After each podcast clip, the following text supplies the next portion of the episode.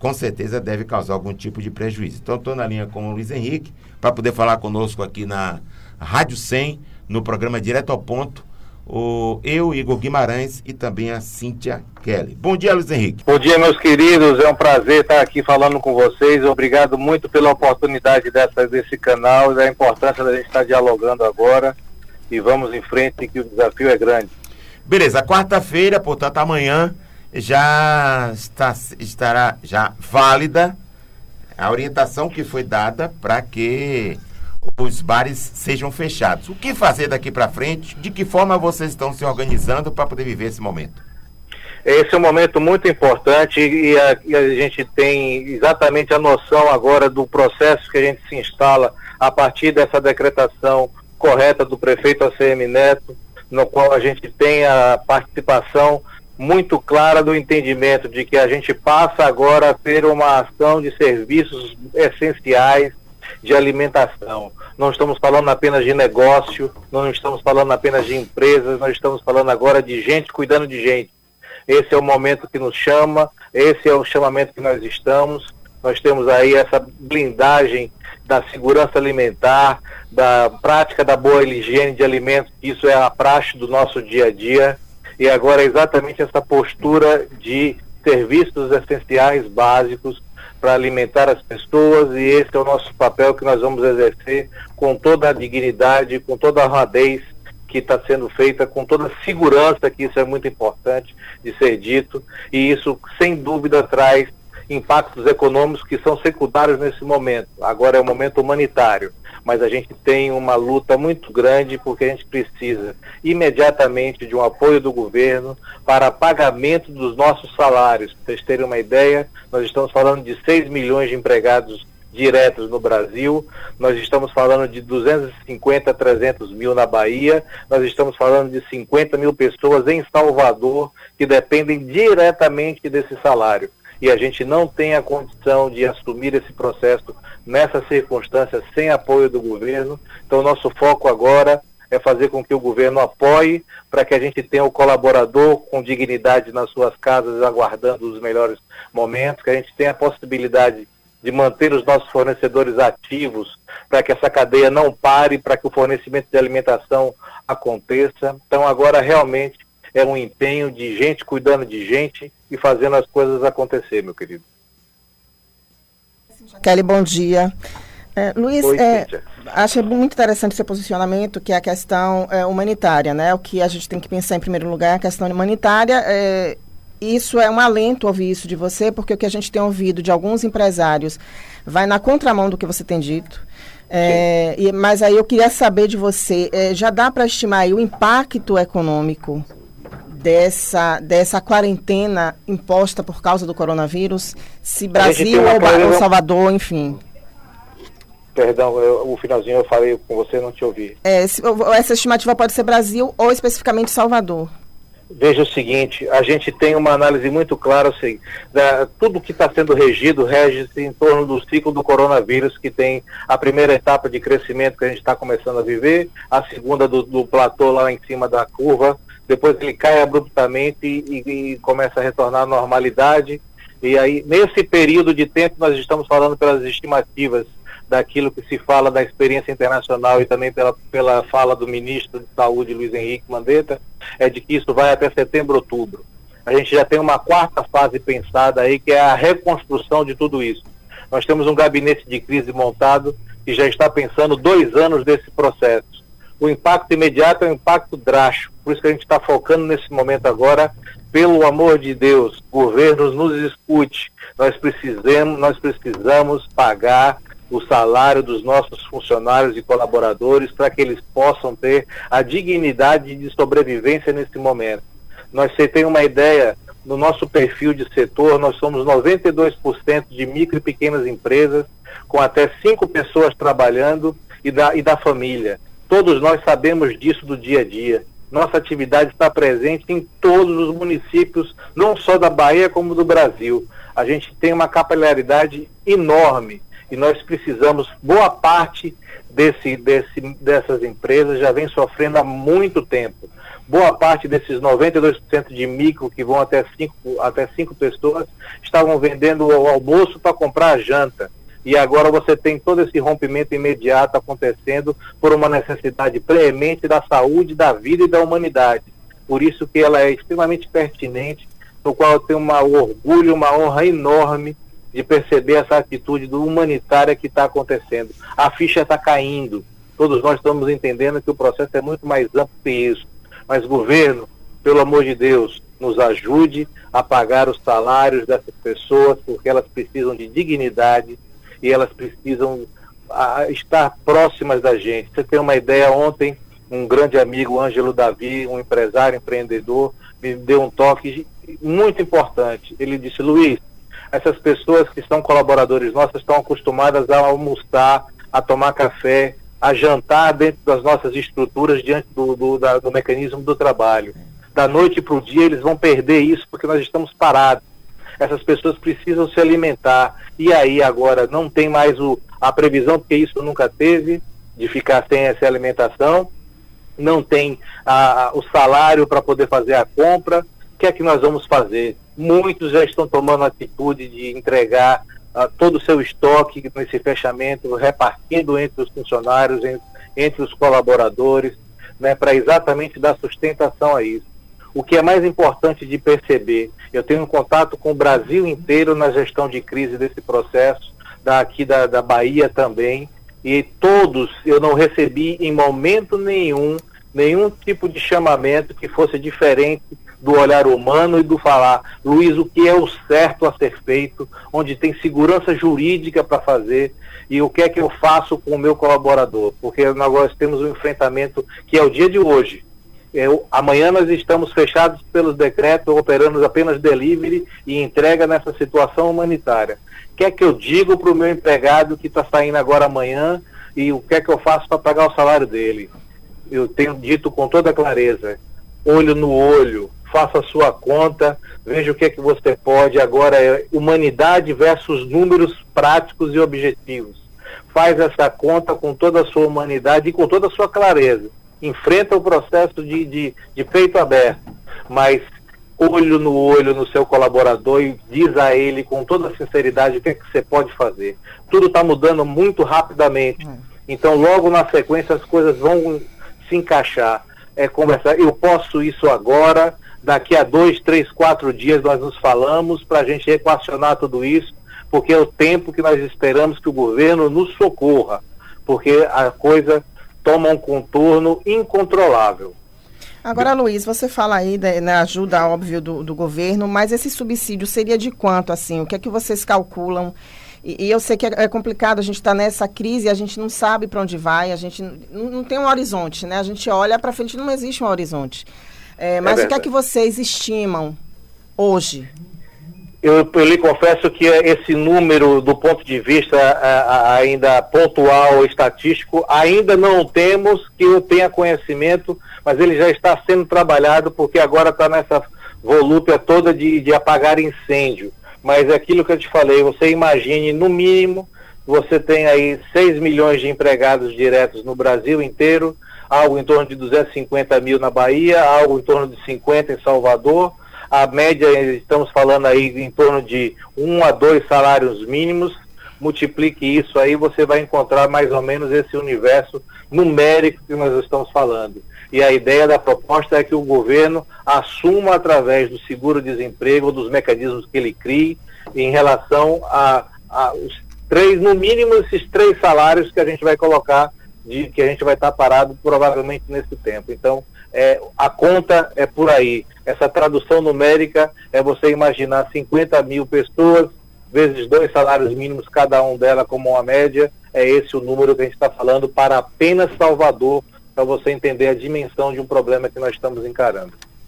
Beleza, nós estamos conversando aqui com o Luiz Henrique, é presidente da Associação Brasileira de Bares e Restaurantes, está falando sobre esse decreto municipal, né, que proíbe a abertura de bares e restaurantes, orienta que bares e restaurantes só funcionam através de delivery. Isso, esse decreto é, municipal estará valendo a partir da próxima quarta-feira, amanhã, todos os bares estarão fechados. Luiz, você está fazendo o tempo todo o apelo para que haja é, uma ajuda do poder público. Mas, na prática, houve algum tipo de chamado? Uh, alguém da, do poder público chamou vocês para poder conversar, fazer algum tipo de proposta nesse sentido, para ajudar vocês? Olha, a gente vai obrigar a fechar porque é de interesse coletivo, mas vocês terão essa, esse tipo de compensação. Isso aconteceu, Luiz?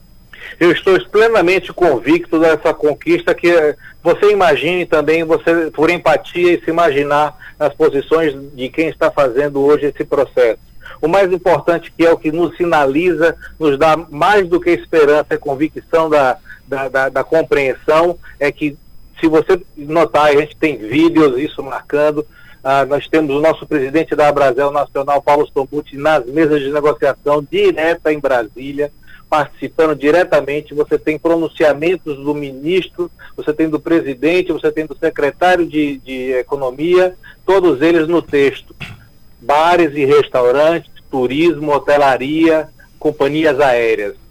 Todos eles estão com esse discurso e todos eles se comprometeram entre segunda e terça-feira hoje fazer um, anunciar alguma coisa para isso. Então, nós não temos a letra fria da lei no Diário Oficial colocada, mas nós temos o compromisso colocado publicamente dessa, desse processo. E nós estamos agora continuamente em campanha no Brasil inteiro para que isso se torne uma verdade de fato, porque a gente é necessário que imagine o que é você conseguir fazer um diálogo com 6 milhões de pessoas sobre a sua sobrevivência para voltar para casa com dignidade do alimentar. Então a gente está. É, essa é a força da convicção que nós temos hoje. Entrou no discurso, estamos em todos os níveis, federal, estadual e municipal, em mesas, discutindo de cara a cara com os gestores que têm a caneta para resolver e temos o compromisso expresso deles em vários depoimentos que nos dá a convicção de que esse momento vai acontecer. Luiz, é, aí você, é, né, a gente sabe que vai, vai, vai funcionar com delivery, e aí eu queria saber, em relação à segurança dessas pessoas que vão Sim. fazer essa entrega, todos terão equipamento, e eu pergunto isso porque até a gente que vai atrás, por exemplo, de máscara, a gente não consegue encontrar. Pois é. Minimamente é um dos equipamentos, eu estou falando assim, a máscara. Em relação às pessoas que vão trabalhar fazendo essa entrega, como é que fica a questão da segurança dessas pessoas? Ela é primordial ela só acontecerá qualquer tipo de serviço se isso for respeitado. Essa tem sido a grande preocupação de todos, porque veja, é, esse impacto da crise do coronavírus, ele está alterando por completo as relações e o entendimento das pessoas nos seus conhecimentos daquilo que entende como sistema, como comunidade, como humanidade. Então, ah, ah, porque esse, esse, esse, essa preocupação ela se inicia já prioritariamente do gestor né, do, do dono da empresa, porque ele também tem família, ele também está ali no dia a dia, ele também está fazendo a coisa acontecer. 92% do nosso universo é de empresa familiar com cinco pessoas. Então, é, essa, é, esse, essa preocupação, ela parte desde a sua é, preservação da sua própria saúde, como dos seus pares. Por isso que é um momento de humanidade no qual a gente tem que aplaudi-los pela coragem de estar fazendo isso, porque os médicos têm que comer, os enfermeiros têm que comer, a imprensa, como vocês que estão fazendo um trabalho fantástico para tudo isso, e a gente vê a importância do que é isso, precisa comer. Todo mundo, vocês já vão estar a gente com, com, com, com deslocamento, ou seja, você evita isso. Uh, os, os grupos de risco, por exemplo, os idosos, muito com dificuldades que estão recebendo, nós temos vários depoimentos nessa área. Então, é aqui, a, a campanha que a gente está colocando é nós estamos aqui por vocês, fiquem em casa por nós, que a gente entrega. Isso está no site da Brasel, você vai identificar quais são os restaurantes que estão engajados nesse processo. E nós estamos habituados, segurança de alimentos, boa prática, faz parte da nossa rotina, faz parte inclusive da nossa fiscalização, nós estamos muito fiscalizados sobre isso, vocês sabem disso, a imprensa divulga sempre as ações que estão acontecendo e todos os cuidados disso. Hoje, às 21 horas, na, na no, no, perfil da Brasel Bahia no Instagram, nós vamos estar falando exatamente sobre esse processo. Como fazer com segurança o delivery durante a crise. Né? Espalhando essa informação o máximo possível, porque ela é condição sine qua non para que a gente tenha a possibilidade de continuar. Porque agora, aquilo que eu falei, não há movimentação do ponto de vista econômico. É bom que se entenda que as operações de delivery, elas são, na sua maioria, deficitárias ou zero a zero, porque é uma operação de escoamento de canal de vendas. É, então, é outro processo completamente diferente. Então, isso tem uma conotação agora completamente voltada para a capacidade de executar é, serviços essenciais básicos. É gente cuidando de gente. Beleza, Luiz. A gente agradece a sua participação, viu? Aliás, a última pergunta que eu vou falar com você é o seguinte: é, em relação ao emprego dessas pessoas, que garantia elas têm de que terão os empregos, já que as empresas vão, vão mandar para casa? muitos, né? Fora, eu estou falando dos, dos estabelecimentos maiores. Os menores, não, como você disse, que tem estabelecimento que, que é só do âmbito familiar. Mas e a questão do, do emprego? Como é que você imagina que possa acontecer? Que impacto isso pode causar em relação ao emprego dessas pessoas? Como eu te falei, esse impacto é tão grande. Nós estamos num momento de, de, de turbulência tão forte porque o que é que impera nesse instante? É o estado primitivo de todos nós da sobrevivência. Então isso abre espaços para a humanidade e para a relação de um com o outro no seu entendimento de gente. E isso tem causado um impacto muito grande que as leis que vão vir a partir desse processo terão que refletir porque é uma relação agora diferente do que foi ontem. Eu tenho falado com muitos, eu sou advogado e tenho muito a ligação nesse processo, nessa discussão.